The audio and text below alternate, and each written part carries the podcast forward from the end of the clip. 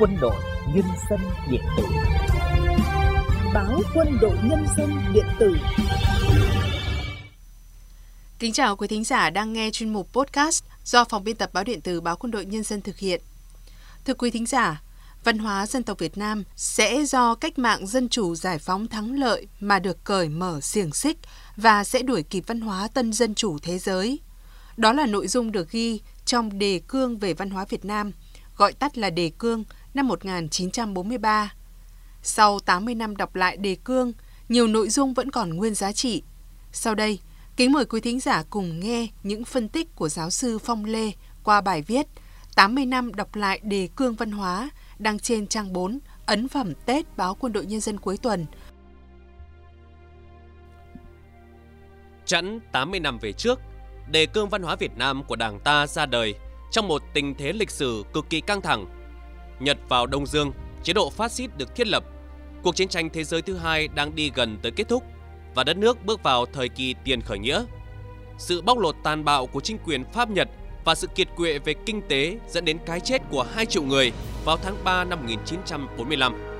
Đảng lãnh đạo nhằm mục tiêu độc lập dân tộc, tự do và dân chủ cho nhân dân. Đến lúc này, vẫn là lực lượng duy nhất có sứ mệnh đưa cách mạng đến thắng lợi cuối cùng.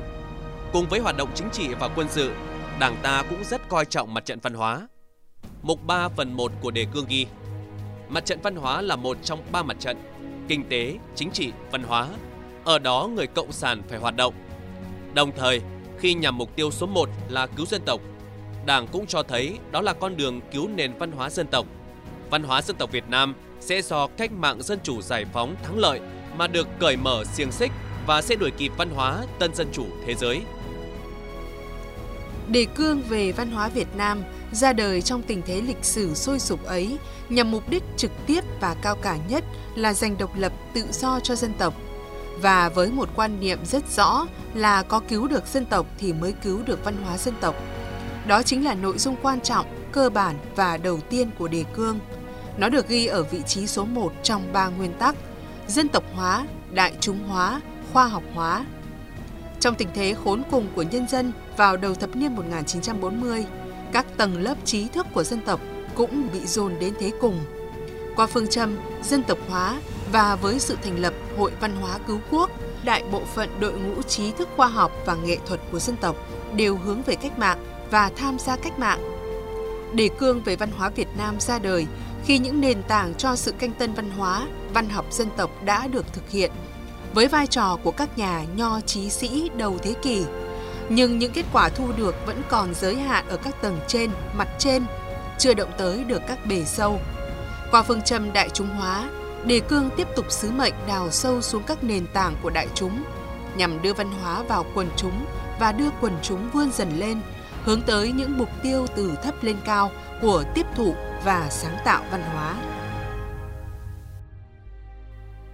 Sau 80 năm, với bao biến động phát triển theo gia tốc lớn của lịch sử trong thế kỷ 20, Việt Nam từ một nước nô lệ, diên xiết dưới hai tầng xiềng xích Pháp Nhật đã vùng dậy là một cuộc cách mạng tháng 8 vĩ đại, rồi tiếp tục tiến hành các cuộc kháng chiến để đi tới thống nhất đất nước và phát triển theo định hướng mới của chủ nghĩa xã hội, đang triển khai một cuộc hội nhập lớn với nhân loại.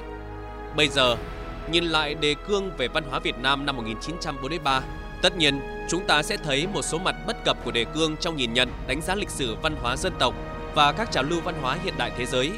Tuy nhiên, dù tất cả bất cập có tính lịch sử, nhưng sau quãng lùi 80 năm đến nay vẫn có thể khẳng định giá trị của đề cương.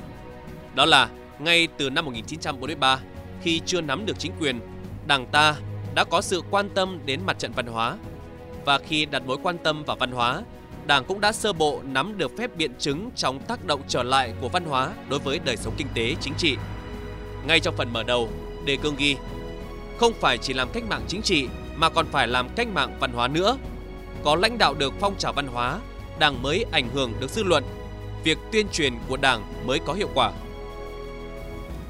Như vậy là vai trò của văn hóa ở mặt tích cực của nó đã được khẳng định trong tương lai vì sự cần thiết đến khẩn thiết của nó đối với một cuộc cách mạng do Đảng Cộng sản lãnh đạo và nội dung đó đã được nêu trong đề cương. Một bản đề cương ở thời điểm năm 1943 ra đời sau ngày thành lập Đảng 13 năm, đứng trước sứ mệnh lịch sử chuẩn bị cho một cuộc cách mạng sẽ diễn ra chỉ 2 năm sau đó. Nhưng văn hóa là một khái niệm có nội hàm rộng, như nội dung đề cương viết. Văn hóa bao gồm cả tư tưởng, học thuật, nghệ thuật. Bây giờ, ta có hàng trăm định nghĩa về văn hóa. Ở thời điểm năm 1943, hiểu văn hóa ở ba phương diện tư tưởng, học thuật, nghệ thuật tất nhiên là chưa đủ chiều rộng nhưng lại có được một đường biên cụ thể cho sự hình dung. Đó là sự bao quát phạm vi hoạt động của người trí thức, giới trí thức trên hai lĩnh vực cơ bản là khoa học và nghệ thuật. Dẫu quan niệm về văn hóa là rộng hoặc hẹp, thì điểm nhấn mạnh và tư tưởng xuyên suốt đề cương vẫn là ở ba nguyên tắc vận động của cuộc vận động văn hóa mới. Đó là dân tộc hóa, chống mọi ảnh hưởng nô dịch và thuộc địa, khiến cho văn hóa Việt Nam phát triển độc lập, đại trung hóa, chống mọi chủ trương hành động làm cho văn hóa phản lại đông đảo quần chúng hoặc xa đông đảo quần chúng, khoa học hóa, chống lại những cái gì làm cho văn hóa trái khoa học, phản tiến bộ. Dân tộc hóa là nguyên tắc được đặt ở vị trí số 1. Với nguyên tắc này, sự tiếp nhận của quần chúng, trước hết là các tầng lớp trí thức, sẽ có ý nghĩa như một định hướng cho họ ở cả hai tư cách, tư cách công dân và tư cách trí thức, nhà khoa học, nghệ sĩ, trước một thời cuộc đang chuyển vào đêm trước cách mạng. Ở cả hai tư cách, người trí thức chỉ có thể chọn một con đường, con đường hướng về cách mạng và tham gia cách mạng để cứu nước, trong đó có bản thân và nghề nghiệp của mình. Đại chúng hóa là nguyên tắc có tác động sâu rộng đối với đời sống văn hóa tinh thần nói chung và văn học nghệ thuật nói riêng. Chính nhờ những kết quả của nguyên tắc đại chúng hóa mà ngay sau năm 1945, nền văn học nghệ thuật dân tộc đã tạo được một chuyển đổi nhanh chóng để sớm có một gương mặt mới, một giọng điệu mới, thậm chí đến cả một thi pháp mới trong sáng tạo và tiếp nhận thơ, văn, nhạc họa. Nguyên tắc khoa học hóa là kết quả của sự vận dụng chủ nghĩa Mark Lenin để phân tích lịch sử, văn hóa dân tộc cùng thực trạng văn hóa hiện thời, từ đó đề ra phương hướng phát triển văn hóa tân dân chủ. Có thể nói, ba nguyên tắc được nêu trong đề cương năm 1943, cách đây tròn 80 năm, rõ ràng là sự trả lời đúng đắn và kịp thời cho những nhu cầu cấp thiết nổi lên trong một thời điểm trọng đại của lịch sử. Do khả năng đón đợi, tập hợp và đưa tất cả đội ngũ trí thức đến với cách mạng, Đề Cương đã góp phần quan trọng vào thành công của cách mạng tháng 8 năm 1945. Cùng với Đề Cương là sự ra đời Hội Văn hóa Cứu Quốc, nơi tập hợp đội ngũ trí thức và một tổ chức cách mạng nằm trong mặt trận Việt Minh do Đảng lãnh đạo. Từ Hội Văn hóa Cứu Quốc diễn ra các đại hội văn hóa cứu quốc và hội nghị văn hóa toàn quốc ngay sau ngày cách mạng thành công. Điều đặc biệt là mối quan tâm của Chủ tịch Hồ Chí Minh đối với vai trò và vị trí của mặt trận văn hóa trong sự nghiệp giải phóng, xây dựng đất nước qua ý kiến phát biểu của người trong Hội nghị văn hóa toàn quốc lần thứ nhất họp tại Hà Nội chỉ trong ngày 24 tháng 11 năm 1946. Văn hóa phải soi đường cho quốc dân đi.